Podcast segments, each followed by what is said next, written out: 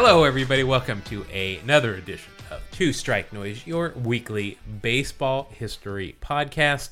I am one of your co-hosts, Jeff. Joining me from a remote location, the the busy working individual that you are. Uh, please welcome my other co-host, Mark A. Johnston. Mark, how are you doing this week?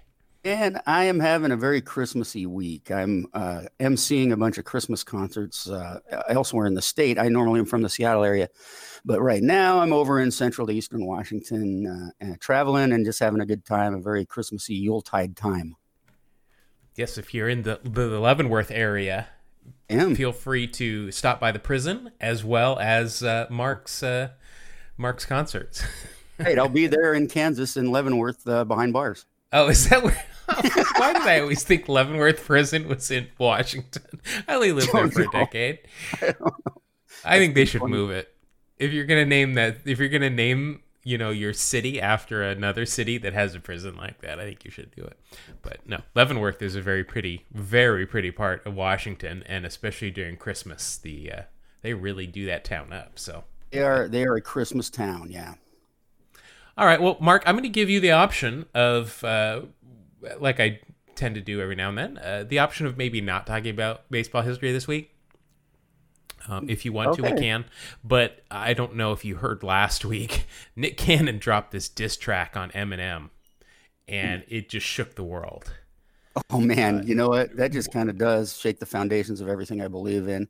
I don't think I could talk about something that deep right now. I'm sort of in a Christmassy, little too uh, emotional mood. Yeah, I'll be too emotional with that. I think we should talk well, about baseball.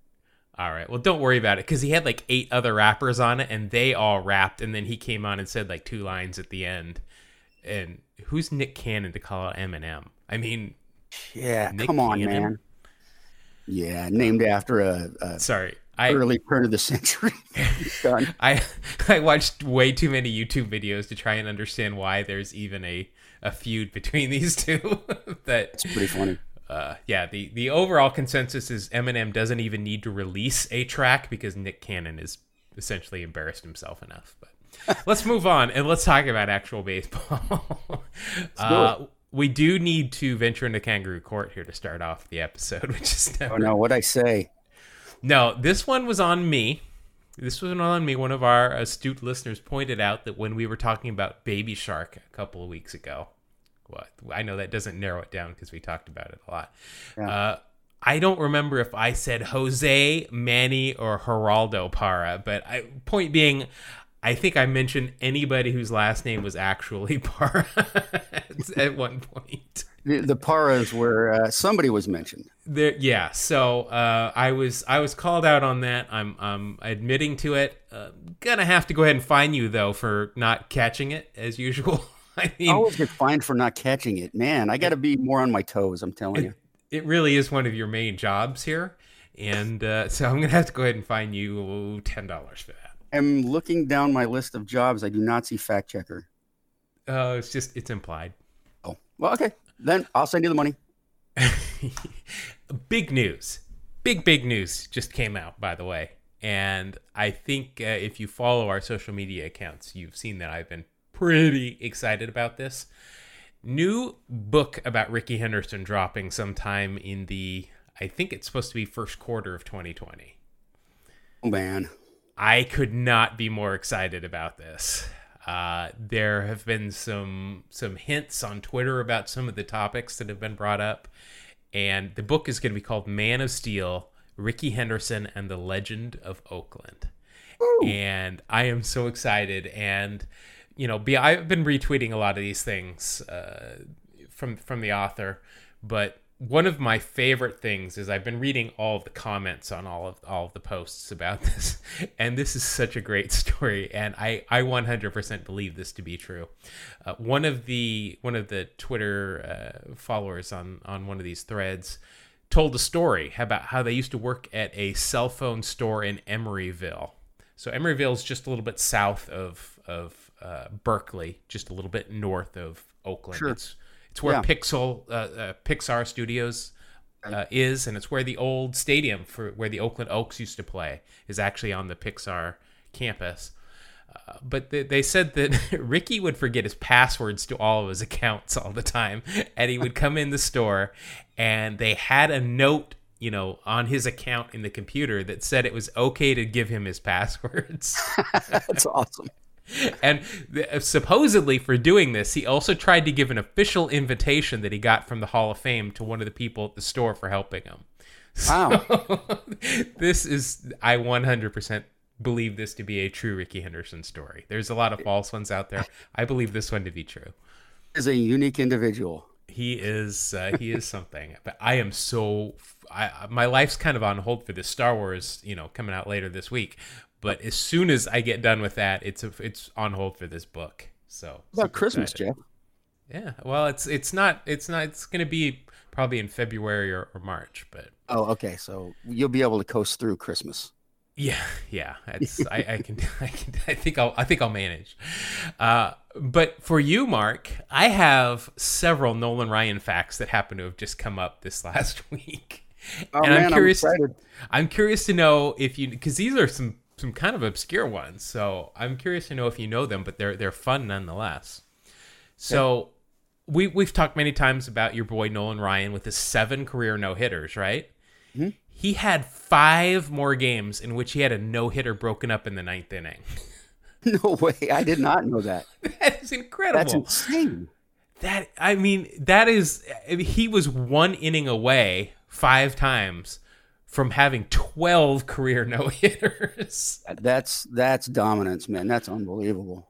Wow. All all five of those were broken up with one out, so that he wasn't even an inning away. He was two outs away from that. Oh, man. Who are the jerks that ended this possibility? I mean, how dare they step up there and get a hit? I probably knocked the next guy down. Yeah. on, on all five occasions. I would have, but uh, he's more of an even keeled guy than me. Uh, so here, here is uh, I can actually give you a rundown of some of these. 1974, he was pitching with the Angels. He gave up a single to Dick Allen of the White Sox with, with one out in in the uh, in the ninth. He then gave up two more hits and was actually tagged with the loss on a White Sox walk off. Oh, so that that, one really, you're going to the ninth inning and you're like, oh my gosh, it's another no hitter, and then he ends up losing. About having the rug pulled out from under you as a fan. Jeez. Yeah, that one was that must have been tough. Then 1979 against the Yankees, he gave up a single to Reggie Jackson. No shame there. Angels went on to win that game. 1988, Astros versus the Phillies. Give up a single to another Hall of Famer, Mike Schmidt. Again, absolutely no shame there.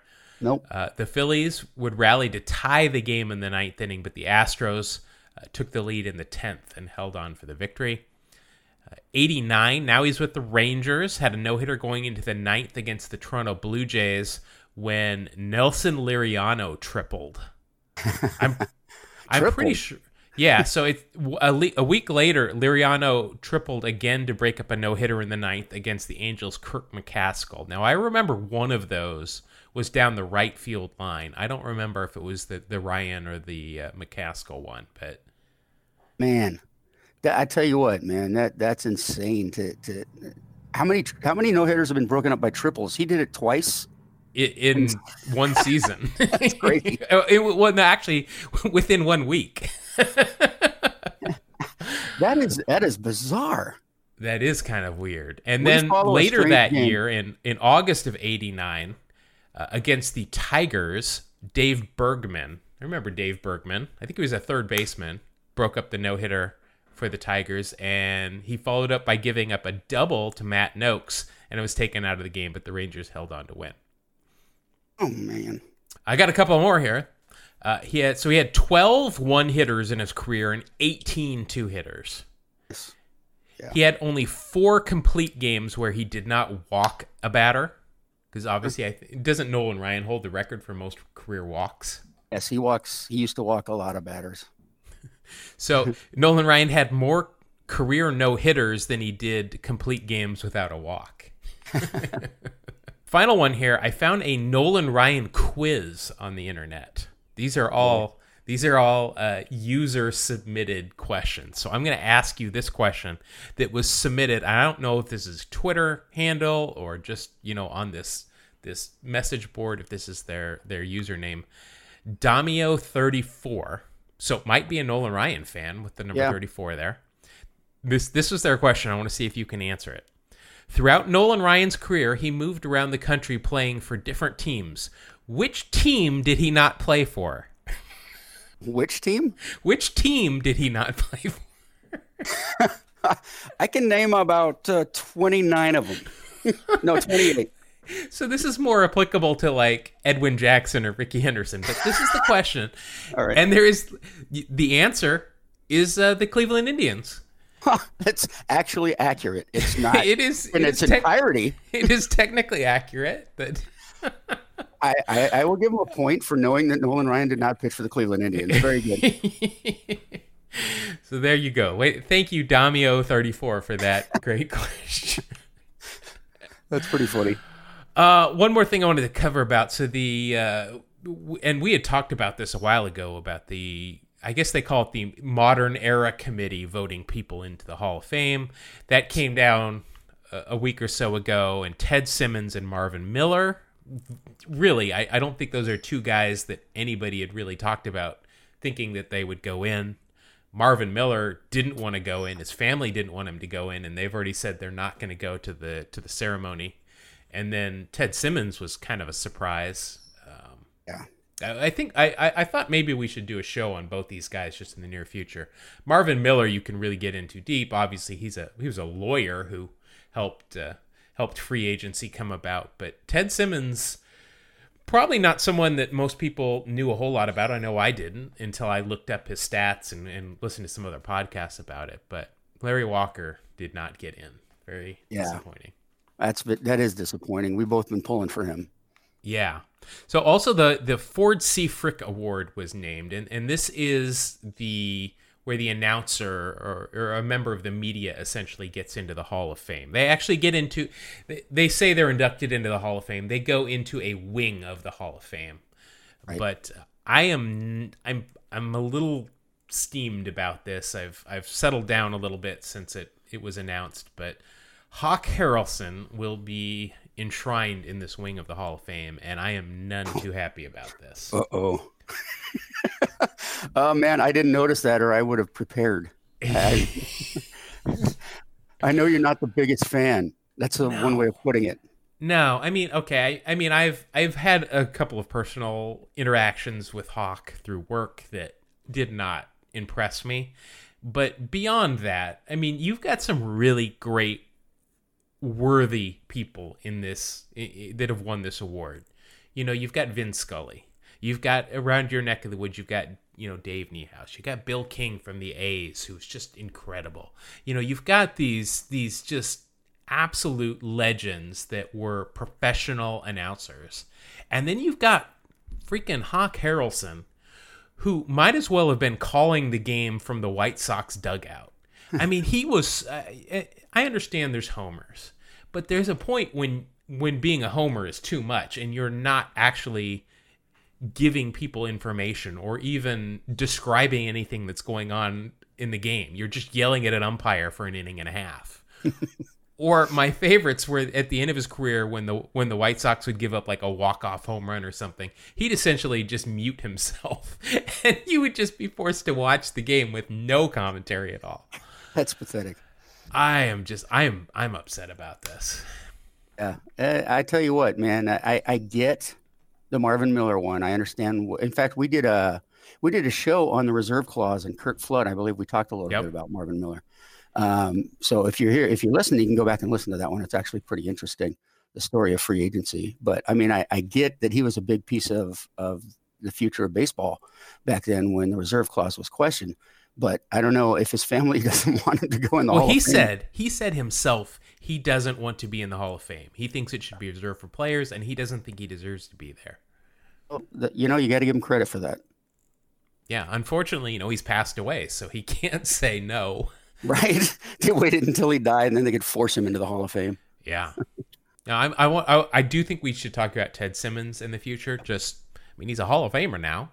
Is And I didn't know much about him, and and you know, I, from what I can gather, you know, not a lot of people knew a whole bunch about him. But he seemed, you know, he was definitely a good player. But I think he's one of those fringe guys, kind of like you know Jim Rice is my guy that I always reference, Mm-hmm. and definitely Harold Baines, uh, those kind of guys. So The, the guys are just on the cusp. yeah.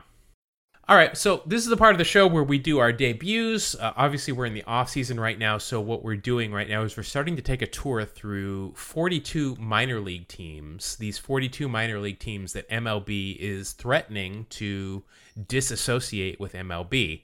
And it came out last week that now MLB is just threatening to disassociate everybody being a petulant child and just saying we might just do away with the minors because you're not giving us what we want. But we're going to just stick with these 42 teams. And today we're going to talk about the Staten Island Yankees. Nice. I know it's the Yankees, but we're still going to talk about them. Uh, they're uh, affectionately referred to as the Baby Bombers, playing off of the Yanks. Uh, the Yanks playing off of the Bronx Bombers, nickname for the Yankees. They were brought to Staten Island. Now, last week we talked about the Billings Mustangs, who had been around for a long time. The Staten Island Yankees have only been around since 1999, but they've been very, very popular, uh, being a, a Yankees farm club on Staten Island. Uh, They're the short season single A affiliate of the Yankees. They play in the New York Penn League at Richmond County Bank Ballpark since they were in uh, formed in 99 they've won six league titles and nine division titles. Couple of notable things that have happened there. On june 20th 2016 the team launched a campaign uh, to rename the organization the next season. So they they didn't want to just be called the yankees. They so they opened it up to the fans to say hey what do you want us to be called so these are some of the names that they were they, they came up with. The fans did. The Bridge Trolls, the Heroes, the Killer Bees, which Oh, were the Astro fans there or 80s WWF uh, tag team wrestling My fans? thoughts went straight to B. Brian Blair and whatever the other guy was. uh, the Pizza Rats and the Rock Pigeons. So, Okay, well, those are interesting names. Yeah, I'm not really down with. I mean, the bridge trolls. Uh, that might have gotten my vote if I had to vote. So get this. Ultimately, the team decided, no, we're just going to stick with Yankees. Good thing they jumped through those hoops. I tell yeah, you. they, they're like, hey, fans, we're going to leave this up to you, unless we don't like any of your suggestions. The Staten Island Yankees have a mascot. It is Holy Cow.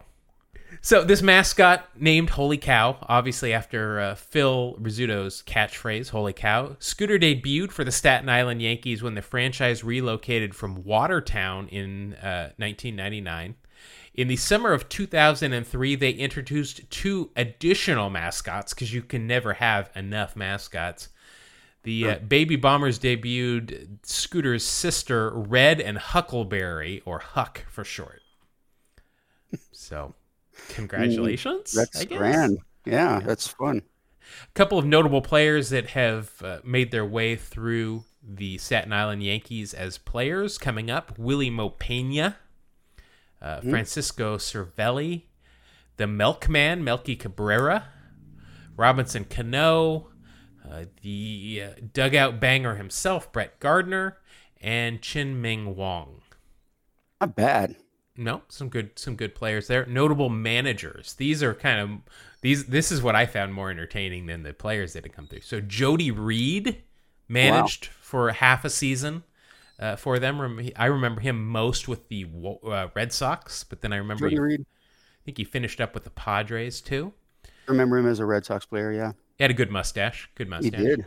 Tommy John managed this team at one point, Interesting. and the Stanker. Do you remember the Stanker? Stanky.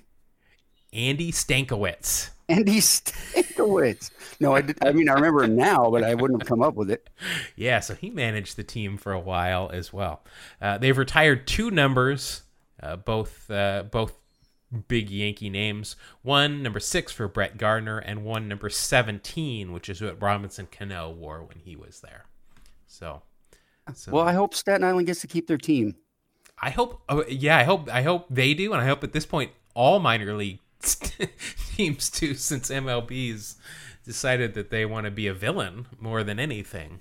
And, Yeah, I guess so, man. I, I tell you what, these these teams are important to their communities most of the time. So it's kind of a bummer. It's not a small deal. That's why we keep talking about it. you know, I think this latest threat of them to disband the minor league system as we know it in its entirety is probably a bunch of, uh, you know, puffing their, That's their true. chest out and trying to Yeah. trying to get something from them. But these 42 teams, it's still very serious that these two, that that these 42 teams might lose their affiliation, which is which is awful.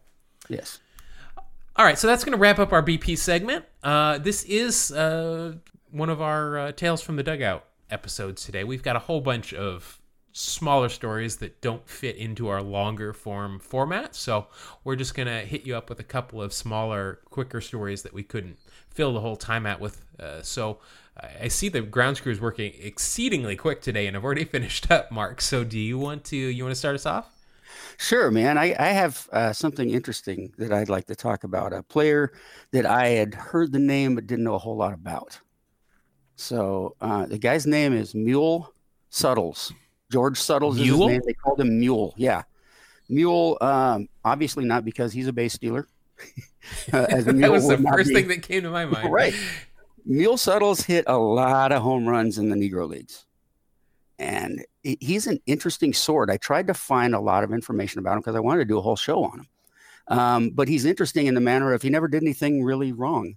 He was very soft spoken and um, didn't get involved in in teams uh, issues except for he was a leader and a father figure to a lot of these players in the Negro Leagues. Um, he he was way better than what his reputation has allowed. He used to hit just a ton. There's stories all about his his home runs. Did you know that he actually hit more career home runs in the Negro Leagues than Josh Gibson? Wow, really? I didn't know Right. that. That blew me away. I was like, wait a minute, hold on. So i he has uh, 237 lifetime Negro League home runs. That is a lot because the Yeah. Negro Leagues were not around for the longest period of time. So that's a ton to shove into one little time period. Um, here's something I said he was soft spoken. Well, you know the term speak softly and carry a big stick. Well, that was Mhm. Mule Suttles. Okay. Now we we've gone over we've done shows on bats and not the nocturnal creatures. We're talking about the hitting implements. Um, We and- have. And, remember we talked about Babe Ruth's bat? yes. Remember how heavy it was? Mm-hmm. Uh, it was what was it, forty six ounces or something? 46 ounces. Not to be outdone, Mule Suttles swung a 50 ounce bat. He swung I'm a not even sure I could. I'm not even sure I could lift that, let alone swing it. 50 ounces. I read that and went, what? Um, but yeah, no joke. That's insane. Uh, he uh, he hit 329 career in the Negro Leagues. He had 171 doubles, over a thousand hits, played 870 games. He even stole 46 bases. So it's not like he was super slow. There are some quick mules out there, maybe. I don't know. Uh, there's some interesting stories about Mr. Suttles. He, uh, he was he was just like I said. He's the kind of guy that stayed out of trouble. Family man, you know, married and had kids, and and was a father figure to uh, a lot of the players. Um, but there's some interesting stories. Willie Wells, he tells a story. Um, they were playing. Mule was playing in Havana's tropical park, so we're in we're in Cuba, and he hit a home run over the fence that was 500 feet away and 60 feet high. Okay, according according to this story. Okay, I'm not even making this up. And it said it not only went over the fence, but it went over the heads of all the horseback soldiers providing crowd control behind the fence. what? First of all, why did there need to be crowd control behind this fence It was 500 feet away and 60 feet tall? That I couldn't figure out either. But uh, yeah, 500 foot home run, cleared it, cleared the people behind the fence. You know, that's pretty powerful, I would say. That's 50 ounces of nothing but hard lumber smacking the ball. I mean, that's impressive. He also was known, um, he hit the first home run in the East West All Star game. He homered five times in the All Star game. Uh, here's my favorite story. In 1929, it's the, according to the story again, he hit three home runs in the same inning against the Memphis Red Sox. okay, three home runs in the same inning. This is the best part. He came up for the fourth time, and the opponents just left. They got they left the Mercy field. They, they were like, forget it. Mercy He's gonna hit it out of the park again. He's going to clear the you know the the soldiers on horseback, whatever. And three runs in one inning. We're not standing out here anymore. So they just left. Oh, I imagine at that point they had to have given up about 17 runs in that half inning already. So It's true. I mean, they, they probably left permanently, like left the game, because that's that's a big smack in the face. Uh, so that was that was interesting. He he had quite the reputation, but he was not the kind of guy that was a showboater. You know, like some of the other great Negro League players. Satchel Paige comes to mind. You know, and it, those guys did whatever it took to put butts in seats, and that that was great. Um, Mule Suttles, straightforward. Give me my huge, ridiculously sized bat, and I'll go hit a home run. Point me to the plate. I'm good. And that was Mule Suttles. He actually was elected to the Hall of Fame by the Veterans Committee, as were a number of Negro League players, and deservedly so. I got to say that uh, the guy had an amazing career. He may be the best player you've never heard of. now I've heard of him. And There you you're go. Right. Now he's not. He might have been before that. right so that was that's the story of mule Suttles you know he uh most of the guys i talk about died tragically you know at the age of 24 know stuff like that not mule he went on and uh, he did pass away of cancer but he was in his 70s I'm going to assume he passed away in his sleep with a smile on his face because Yes. be a be a different ending for most of your story. i know most of mine end in tragedy not this one Well, I've got another. I've got a, another name that I had never heard of. You ever heard of Charlie Faust? i have not Well, his nickname was Victory, so I'm sure you've probably heard of Victory Faust, right? Well now, why didn't you say so Yeah, no, I'd never heard of this guy before I, I saw something. So this guy Charlie Faust, he shows up at Griffith Stadium in St. Louis, 1911. New York Giants are there playing. I I'm gonna assume it's the Cardinals. I think the Cardinals played in Griffith, or I, it was either Cardinals or the Browns. Obviously, I'm gonna go with Cardinals for the sake of me not completely researching this. 1911. So he shows up there. New York Giants are there. Faust is in the grandstands during Giants batting practice, and he heads down down to the field and walks up to the manager, John McGraw. So I guess at this point, you know, if you wanted to come down from the stands onto the field, yeah, sure, come on down. give a, little, give a little unsolicited advice to the players the manager they like that. They uh, Oh, they've that- I'm always sure. liked that, to be honest. yeah they love to get So- given advice So Faust walks up to, to John McGraw, legendary manager John McGraw, and he says this to him. He says, Listen, I was back home in Kansas and I, I went to a fortune teller. And this fortune teller told me that if I pitch for your club, you're going to win the pennant this year. Little little knowledge off the top here.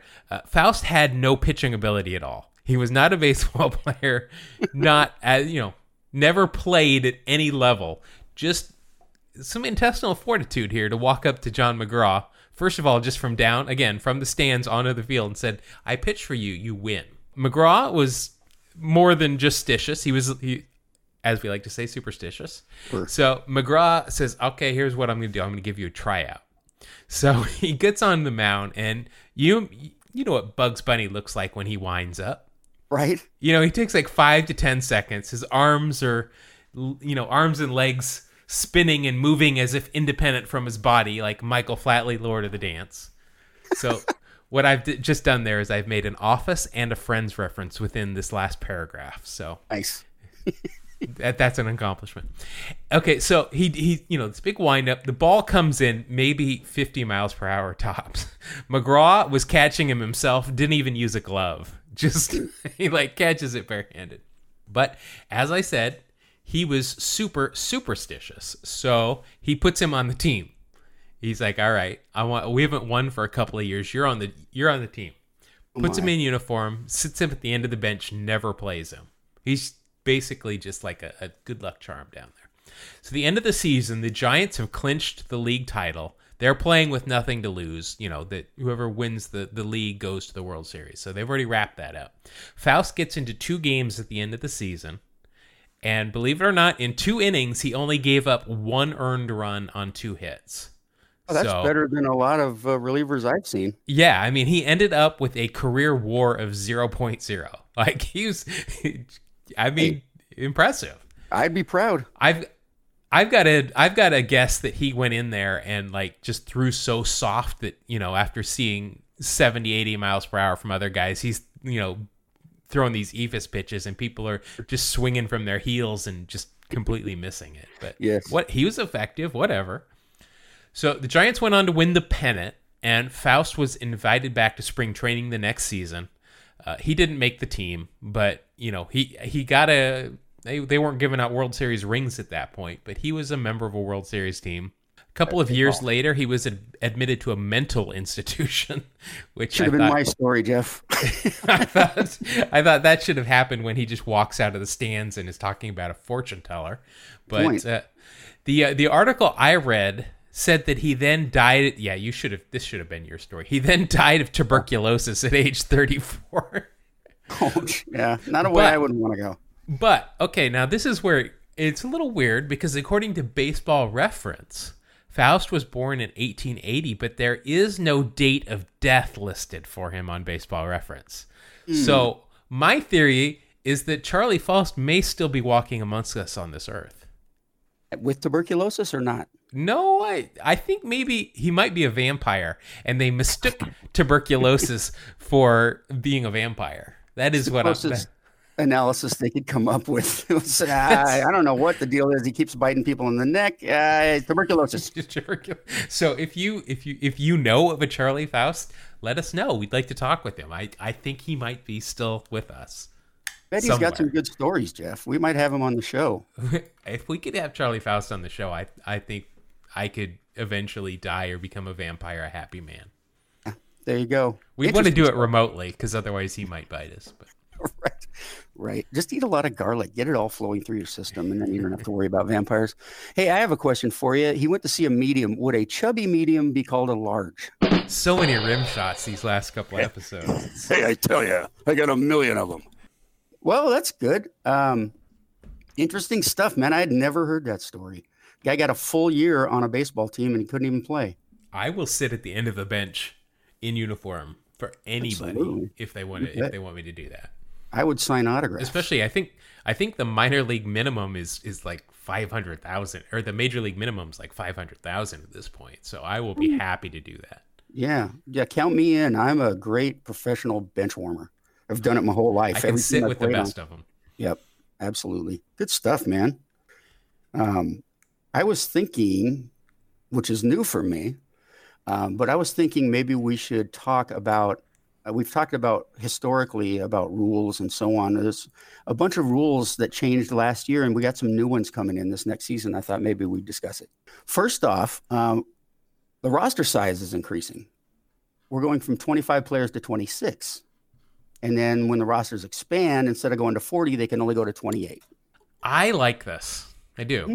I, I i'm not sure i care so much about the 26 during the regular season but i like the expanded rosters only being two extra guys because again i think we've covered this you know why do you play a whole season under one set of rules and then when you get down to the final stretch of the last month are you playing by different rules? Yeah, it's uh, it's interesting, and uh, it will, uh, as a scoreboard operator, it will take in September. Games tend to take a long time because there are hundred million players on the team, and so there's just substitution after substitution after substitution in September. This uh, this w- rule was probably made off of advisory from a scoreboard operator, so Yep, it'll probably it'll they, they often take into account Yeah, people well, that are running the, the scoreboard take them into account time. when making Yeah. things up yeah Another thing is they have to start labeling players to be either a pitcher or a position player or a two-way player. Why? Why? Why? Why? First of all, if you label me, you negate me. That was either Dick Van Patten or Kierkegaard. so there's our Wayne's World reference for today. Why do you have to label players? Okay, because there's another rule. There's going to be a limit on the total number of pitchers per roster. Okay, probably 13. Um, We don't know how many. I, I'm telling you, man. This is. I don't know the reasons. Um, position players will not be allowed to pitch unless a game has a run differential of more than six or is in extra Ah. innings. I see. So they're they're trying to stop these farcical uh, games where where they are sticking in players when the game is still theoretically within reach, but they don't want to exhaust their bullpen for the rest of the series. So, hey, we're down by five. Let's have the shortstop pitch so that we don't screw up our bullpen for the rest of the week. Right. Exactly. There was a, there's been an uptick. Um, there were 26 times that position players pitched uh, in 2016. I haven't seen anything after that. Um, yeah, well, I mean, you, I mean, you and I have talked. There's been a this last season. Well, there were a ton of them. In 2019, there were 90. Wow. So it's moved along.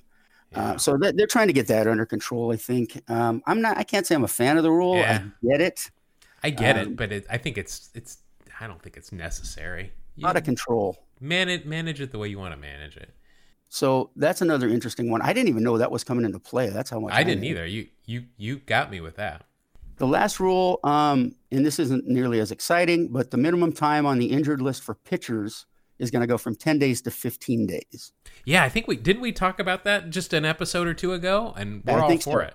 The 10 day IL uh, still going to apply to position players. Yeah, but not pitchers. They have to go on a 15 day injured list from now on. No, that's so you don't you you're not manipulating your your rotation. The phantom injuries, as it were. Yeah. Yeah. No, I'm all for that one. Oh well, that's pretty much what we got to watch for in 2020. It's going to be an interesting season, and we will definitely be discussing it. Yeah, nice. Yeah, well, look for that. Hopefully, not not that last one, but I had uh, I had one more quick story I wanted to hit before we get into our Wax Packs heroes. We've talked about this a lot when we when we bring up somebody generally in a BP segment, and then for like the next four episodes, we have additional information on them. so our guy of the moment right now is Eiji Sawamura. Remember the guy that the essentially the Cy Young Award in oh, yeah. the uh, Japanese league is named after this guy, and the award we've talked about was was named after him. Actually, almost a decade before the Cy Young was named after Cy Young here in in the uh, in the majors. So I actually found a little bit more information about Sawamura, and he's really an interesting guy and it's really reminiscent of somebody that we've talked about. Mark, you did a story about Jackie Mitchell. Mm-hmm. Uh, mm-hmm. Good, a good while ago, since yeah. we're almost at episode fifty here. But uh, remember, Jackie Mitchell was the woman who struck out both Babe Ruth and Lou Gehrig in 1931. Yes. And sure, there was some, you know, it was an exhibition game. There's thoughts that Ruth and Gehrig might have been in on it, but it's a great story, and she was a, a, a pioneer uh, in terms of women in, in, in baseball. Well, this uh, comparing that to Sawamura, let's jump back into the Wayback Machine. November 20th, 1934, and Eiji Sawamura is 17 years old at this point, and he is facing facing a visiting team of all-star players from the major leagues, from from the United States. And this still happens where after the World Series, a, a team of kind of all stars from Major League Baseball will go over and they'll play a, an all star team from the NPB. Uh, so this team in 1934 included Babe Ruth, Double X Jimmie Foxx, uh, Biscuit Pants himself, Lou Gehrig, which I prefer that nickname better than the Iron Horse. I love it. yeah. And Charlie Gehringer, who you and I had talked about recently. One of my favorites. So uh, he enters the game in the fourth inning, and Sawamura is still a high school pitcher at this point. He is he's not yet in the in the professional league, but he's still a high school pitcher. He struck out nine batters and holds the American All Stars to a single run over five innings. Wow. That that one run was a home run by Lou Gehrig in the seventh inning, and that that one run settled Sawamura with the loss. But during those five innings that he pitched, he managed to strike out Gehringer, Ruth, Gehrig, and Jimmie Foxx in succession. So four Jeez. in a row, he struck them out. Wow, incredible! They, Connie they Mack had Wheaties by that point in Japan. That's impressive. yes. Yeah. So Connie Mack was managing this American team, and he was so impressed with Sawamura's performance that he tried to sign into a major league contract right there. I would have too. but Sawamura refused to go. He he didn't want to leave home, and then he went on to have a great career in the uh, in the NPB for the for the Giants. But that was incredible. I mean, the, to strike out those, and I doubt those four players. I doubt that there was any sort of hey, let's let's do this thing for publicity like they, they might have done with Jackie Mitchell.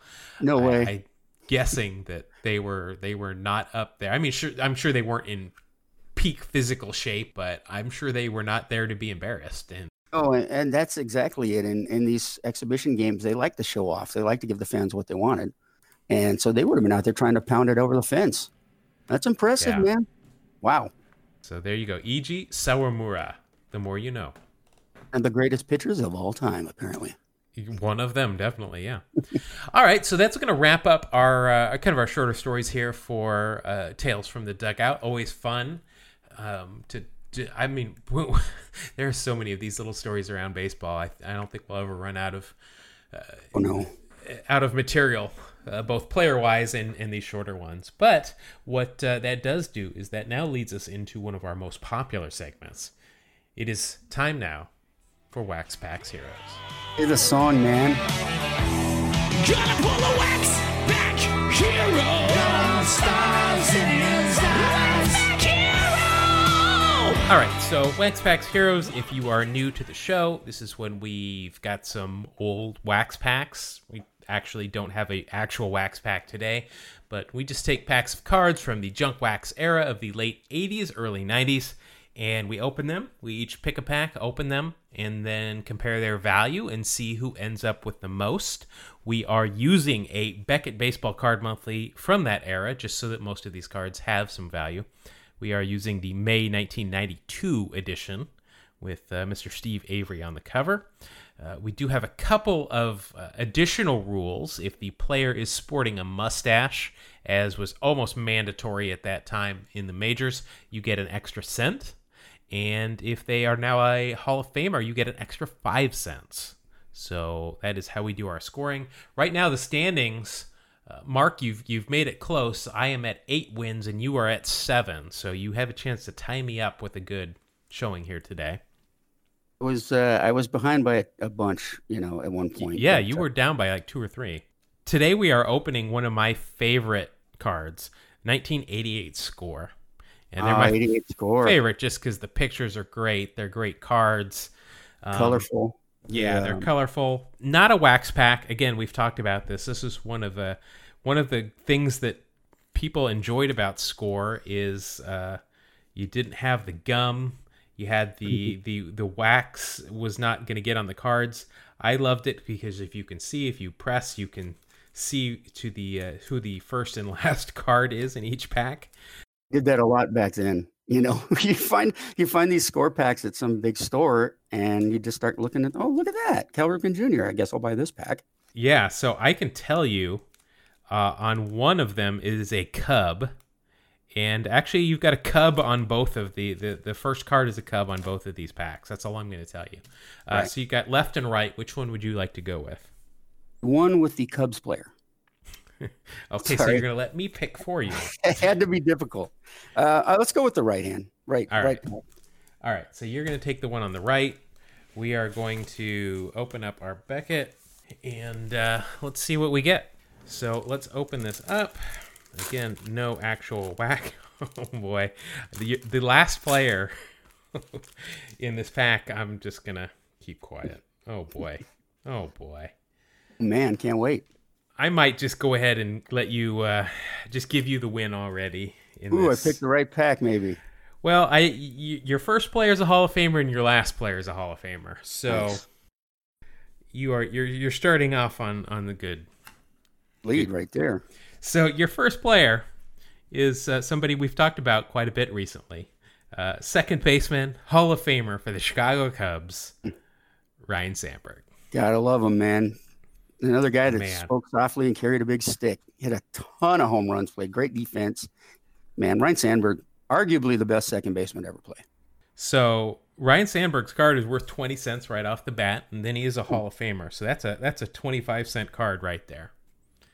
I don't believe he ever wore a mustache. No, I don't think he did. He's wearing some real stirrups in this uh, picture, and they've got the Cubs. They've got the pullover jerseys, just and he's got some flip down sunglasses on too.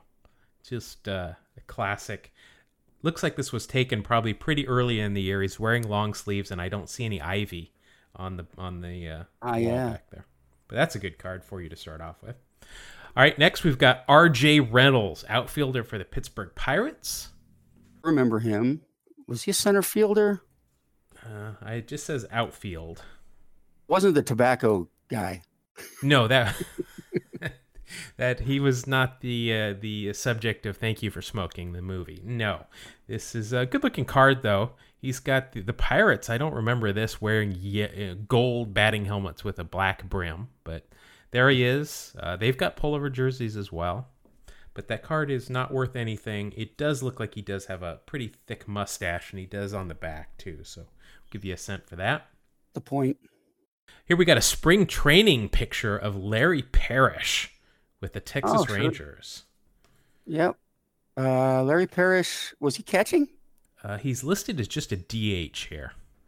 Um, I remember. I remember him going to Japan for some reason. It was. I remember him signing with a team in Japan, but uh, he played for a bunch of different teams. I think. Yeah, so he had uh, came up with the Expos and then the Rangers for the first what uh, 13 years of his career, just to those Okay. two teams. But I I believe you're right. I think he did go to Japan, but uh, no value on that card and no mustache. Nope.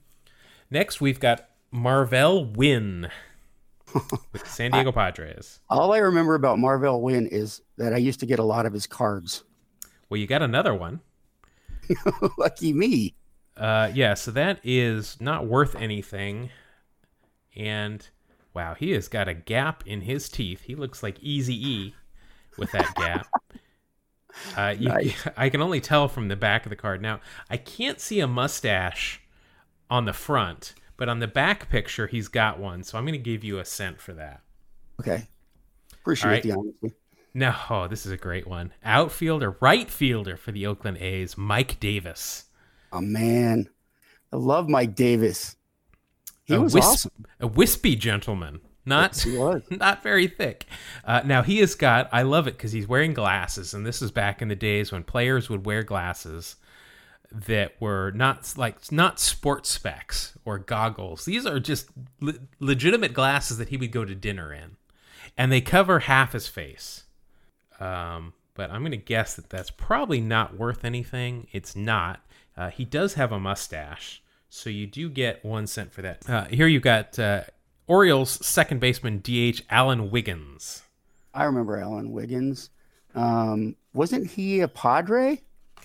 I thought I remember him yes, as a he came up with came up with the Padres, Yeah. but uh, he is not worth anything. He does have a mustache, like I said, kind of get 'em all. compulsory at this time. Uh, is somebody you might know of wearing a mustache, outfielder for the Mariners, John Moses. Oh, sure. I remember John Moses. Yep. He nothing really stands out, but he was a pretty solid ball player. Well, this picture makes him look like he's about three foot two. He was a small guy. Looking on the back, he is listed at five nine, weight 165. So I'm guessing he is not taking a, uh, a 50 ounce bat up to the plate. Probably not, since they weigh the same. All right, so he is wearing a mustache, so that ru- runs your total up to 30. Ooh. About halfway through the pack. Next, you've got Bill Schroeder, catcher for the Milwaukee Brewers. I don't remember anything about that guy. I remember his name. Again, the Brewers with the pullover jerseys there as well. But uh, wearing real stirrups. Give him a plus for that, but there's nothing there. Wow, you've got a great pack here. Yeah. No, I, I'm saying that because I know your next card and I know who your final card is. Uh, your next Yeah. card, Hall of Fame outfielder, right fielder for the San Diego Padres, Mr. Ah. Padre, Tony Gwynn. The, the one of the greats of all time.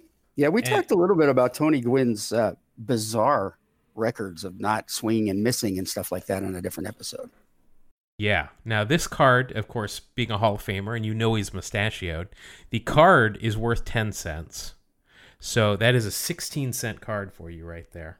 I've gone entire packs two weeks in a row without getting 16 cents. Yeah, I know, and you're up to 46 cents right now. So, Oh my. boy, that's a that's a good one. Uh, next, we've got Mike Tiny Felder. Any Felder. I remember him, sure. trying to remember. I can't remember who he played for. Well, here he's with the Brewers. Um, looks like he came up with the Brewers. I know he was on the Mariners at one point. Was Now he's not wearing a mustache in the picture on on the front of the card, but he is on the back. So I'm gonna go ahead and, and rule that a no, just Well, I- because you've already. I remember-. I remember something about Mike Felder because it was Mariners and Astros that made a trade. Oh, that's right. He was on the Astros too. That's yeah, right. They wanted Eric Anthony, who was a big draft pick, power hitter, and they gave up to get him Mike Felder and Mike Hampton. Oh, Mike Oops. Hampton. Yeah, Yeah. not a bad player in his own right. Now I am going to take issue with Mike here because he is wearing uh, the fake stirrups, the socks that just have the lines, you know, Off. sewn into them. That's not a good look. Not a good look at all. No. All right. Uh, next, oh boy, Buddy Biancalana. There's a name I have not heard forever. I haven't thought of Buddy Biancalana in a long time. Dave Letterman used to drop his name once. Yes, he did. That's right. Because I mean, Buddy Biancalana. That's a great name, but uh, boy, I have not heard that name forever. Here he is with the Astros. Yeah, I completely forgot about him. He was, uh, ah, man, Letterman used to just like, he was his ultimate baseball reference. He well, I mean, yeah, he's got to be. That name is great, Biancalana. uh, but he is wearing a mustache here, and the Astros with pullover jerseys. You know that might be a future rule. If you're wearing a pullover jersey, you get an extra extra cent.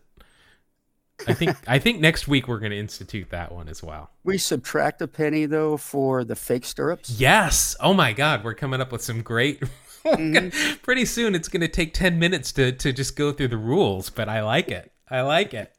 All right, so that's one cent that bumps you up to forty-seven cents. You're having a great pack. Uh, next, we've got Mark Clear, pitcher for the uh, Brewers. I'm not not familiar with Mister Clear, Complete blank on that one. but he is uh, he is mustachioed, so you do. still worth a point. I think you've got oh, like two guys that haven't had a mustache. I know Uh, Sandberg never did, but No, yeah, yeah. everybody's had a mustache. It's just that, ti- that time, that era.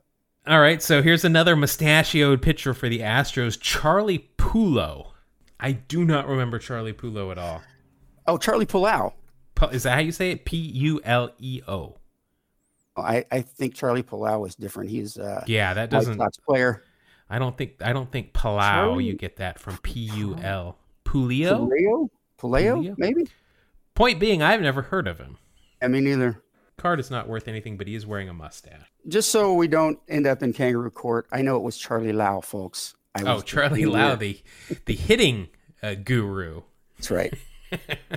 Not, I know wasn't one-hander. Charlie Pulau. All right. No need to, to write in unless you're going to say, Mark, you're so funny.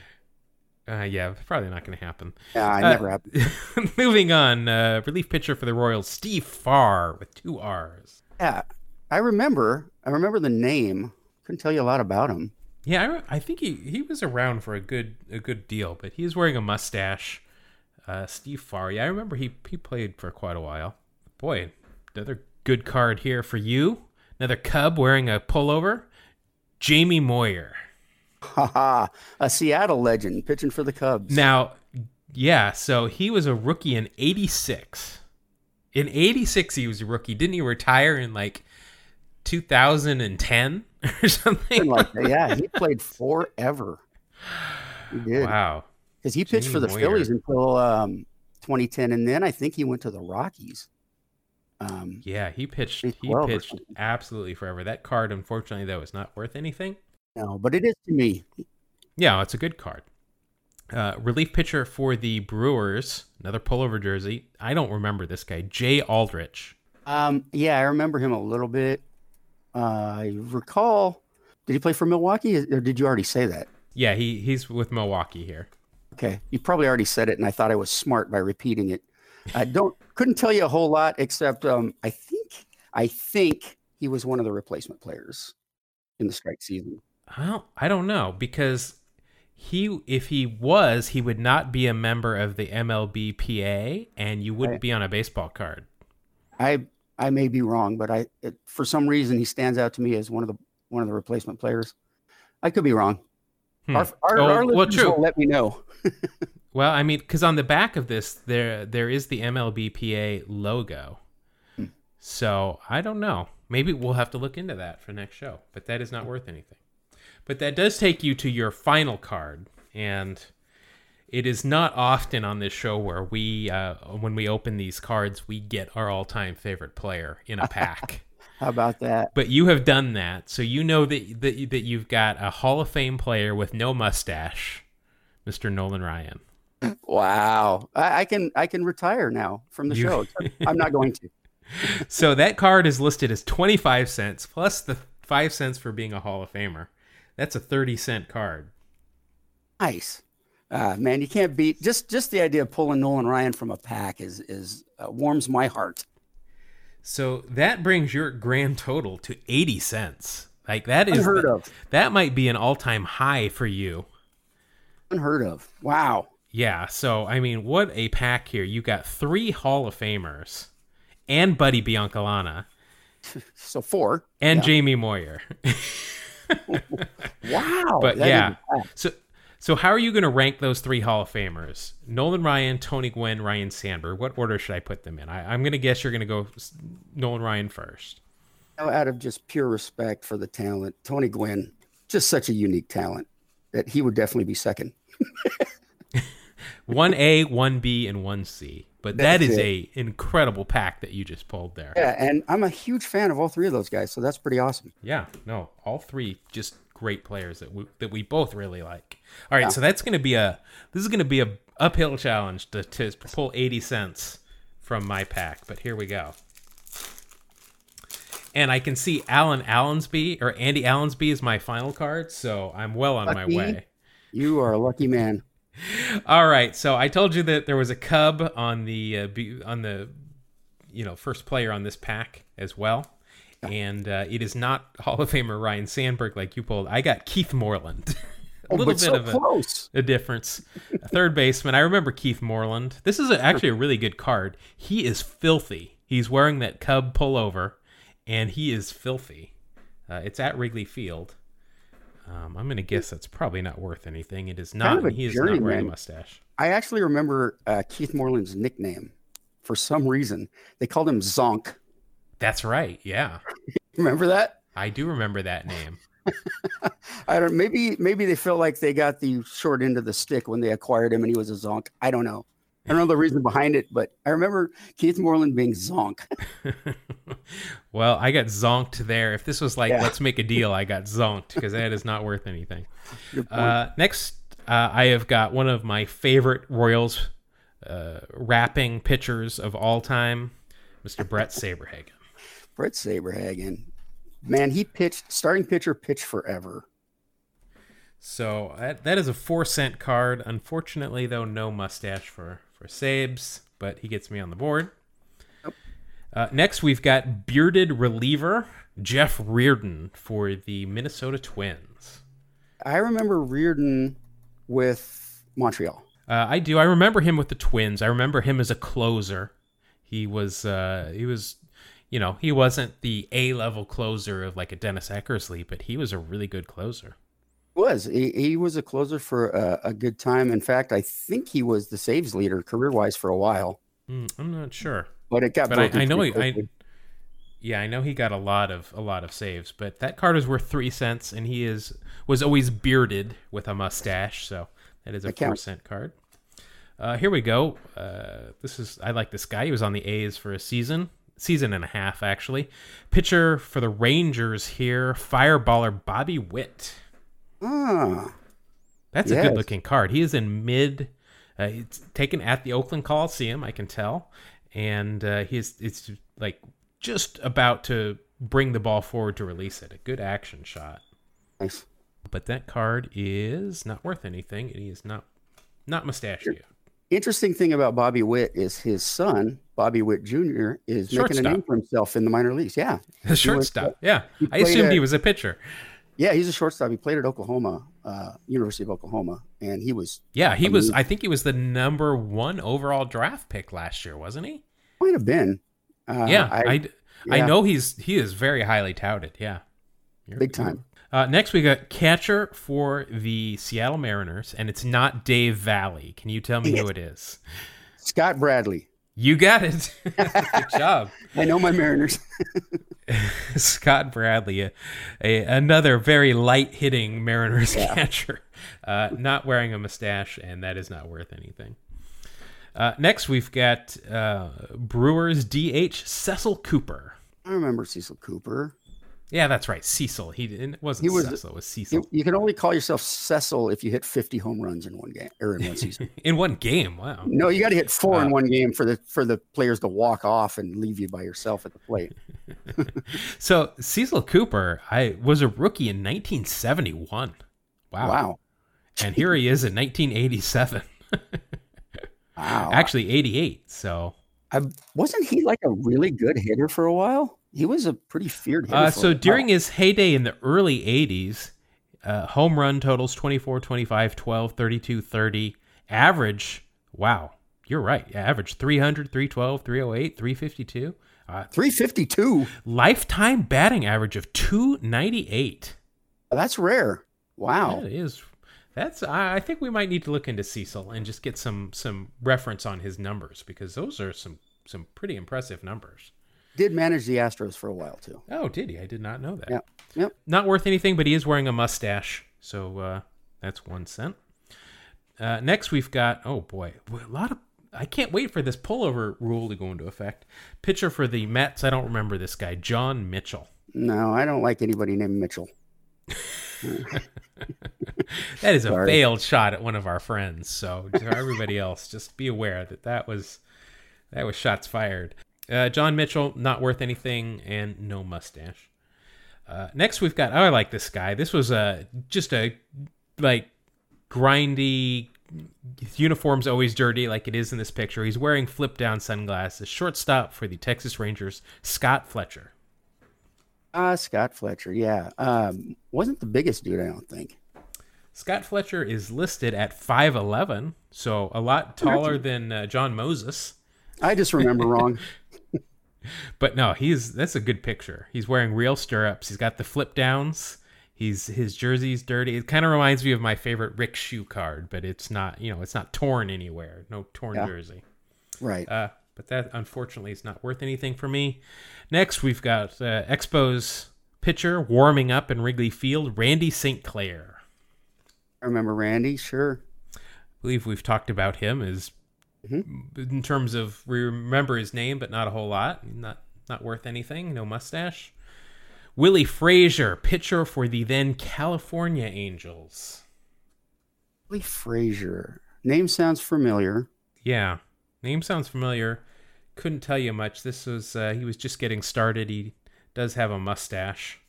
You know, with these scorecards, they've got a whole like novel on the back. I could read you a whole bunch about him, but I don't think that we're gonna do that. But I do get one cent on that one, so I'm at ten cents now. So watch out. Oh, I'm only out. seventy cents behind. No, and modern baseball cards, you might pull an autograph or a parallel or something, but they didn't have them back then. No, definitely not. Yeah, Next, bummer. we, here we got uh, left-handed pitcher for the San Diego Padres, Mark Davis. Uh, Oh, now- sure, Mark Davis. Yeah. Now, Mark was that's not Storm Davis, right? Oh no, different guy. I Yeah, think. Di- different guy. I think you're right because I think Storm Davis. It actually said Storm on his cards. Yeah. It did. He's uh, sporting a mustache on the back, but not on the front. So I'm not gonna not gonna take that, and he is not worth anything. Shockingly enough. Here is a picture I have never heard. I I have looked through this set. I don't know how many times. I've got like two or three complete sets of this, and I don't remember this guy. Mike Loynd, pitcher for the uh, Royal uh, Rangers. L O Y N D. I uh, that's a complete blank for me. No Yeah. clue. Don't know. Not wearing a mustache. Not worth anything. Here we go. I remember this guy. I, I say here we go a lot in this, but uh, I remember this guy from when I first started getting into baseball and baseball cards. Never much of a player, but Joel Youngblood, outfielder yeah. for the Giants. I remember getting his cards. Being a Rams fan, I always wondered if he was related to Jack. Jack, yeah. He's got a very wide face. My goodness. His eyes are like crawling to opposite sides of the head. Kind of Uma Thurmanish, or yes. uh, I remember, I remember him being a pinch hitter, like a really good pinch hitter. I may be wrong, but I, I kind of that's kind of what comes to mind. Yeah, well, he's got a nice card here. He's It's in Wrigley Field. He's got real stirrups and a good. I like these these uh, Giants jerseys from uh, from '88. It's a good uh, good pick good picture, but not worth anything. Uh, here's a favorite as an A's fan, Steve Ontiveros. Oh man, I I actually had to I had some interactions with Steve Ontiveros. Nice guy, pretty darn good player, at least in AAA. He was pretty dominant. Yeah, he was. I, I, he, he was kind of average in the big leagues, but you know, he was around for a while. I think he went to the Royals maybe at some point too. But between Steve Ontiveros and Buddy Biancalana, we've had some good names. Yeah, yeah, he did pitch for the Mariners a short time. I Oh, think. did he? Yeah, I Well, that so. card is not worth anything. Uh, this card might be worth. Well, I know it's worth one cent because he's wearing a mustache. My favorite Oakland A's reliever of all time, Mr. Gene Nelson. Oh, legend that guy. Absolutely. Uh, I'm gonna guess it's probably not worth anything. It's not now. If this was next week, he would be negated from that mustache because he is wearing the uh, the all-in-one sock stirrup monstrosity. Oh yeah, those. Yeah, they would cancel each other out then. Yeah, but boy, I love Gene Nelson. He was he was nails. He I he came in and I knew it was gonna be good. Yeah. Uh, next catcher for the Toronto Blue Jays, Jeff DeWillis. Another I one. think- I'm drawing a blank on like three of your guys, man. Yeah, I don't think DeWillis is worth anything. I'm gonna just take a stab in the dark. He is not, and he is not mustachioed. And then my final card, as we've already discussed, is catcher for the Indians, Andy Allanson. Andy Allanson, your final card. Mine was Nolan Ryan. Very similar. Very similar. Uh, not worth anything, but he does have a mustache. So that brings my grand total to 12 whopping cents. That's usually my pack. that was uh, not, I, what my best card might be Bret Saberhagen. Yeah, I think it is actually. You got a lot Yeah. of mustaches though. Yo, boy, yeah, a lot of mustaches. So you really kicked my ass on that one. Um, that, Well- there's no no sugarcoating it. You you thoroughly. Everybody has a rough game once in a while. You know, every pitcher goes in and is out by the second or third inning once in a great while. You know, what can you say? Uh, so just a reminder, uh, we do. Uh, it takes takes me a little while because it takes a lot longer to edit these than it does our podcast. This uh, Wax Packs Heroes will eventually get put up on YouTube. There's always a link in the show notes to that. You can watch some of our past ones uh, between Mark and myself, as well as some of the ones that we do with our guests. Please check that out. Um, those are a little bit shorter, but they're on YouTube, and you can you know see all these cards, all these mustaches and fake stirrups that we that we talk about. But uh, make sure to check that out. Also, if you want to follow us on social media, we certainly appreciate that. We can be found at Two Strike Noise. That is at TWO Strike Noise on both Twitter and Instagram. And uh, I want to thank ev- all of our listeners again for just listening to us each week. We really do appreciate it. Appreciate interacting with everybody on social media as well. If you want to tell us that we did something wrong, hit us up on Kangaroo Court. See us get fined. That's always fun. Or uh, maybe you've got an idea of somebody or something that you want us to talk about. Send it to us. We're open. Absolutely. We're, we're breezy. I, I can't stop. I, I'm catching up on Friends before it leaves Netflix, so I got a lot of Friends references going on. Oh man. but uh, speaking of uh, doing this again, which nobody was, but I'm making an awkward segue. Do you want to uh, you want to do this again uh, right before Christmas, Mark, for another episode? Let's do one more. Why not? Just Why one not? more. Maybe we'll go on beyond that. But Yeah, maybe. But you know, I don't like to plan too long into the future. So one more is fine. All right. Well, thanks again for listening to us, and we uh, hope to see you again here on another edition of Two Strike Noise. Thank you. God bless you. Have a great day.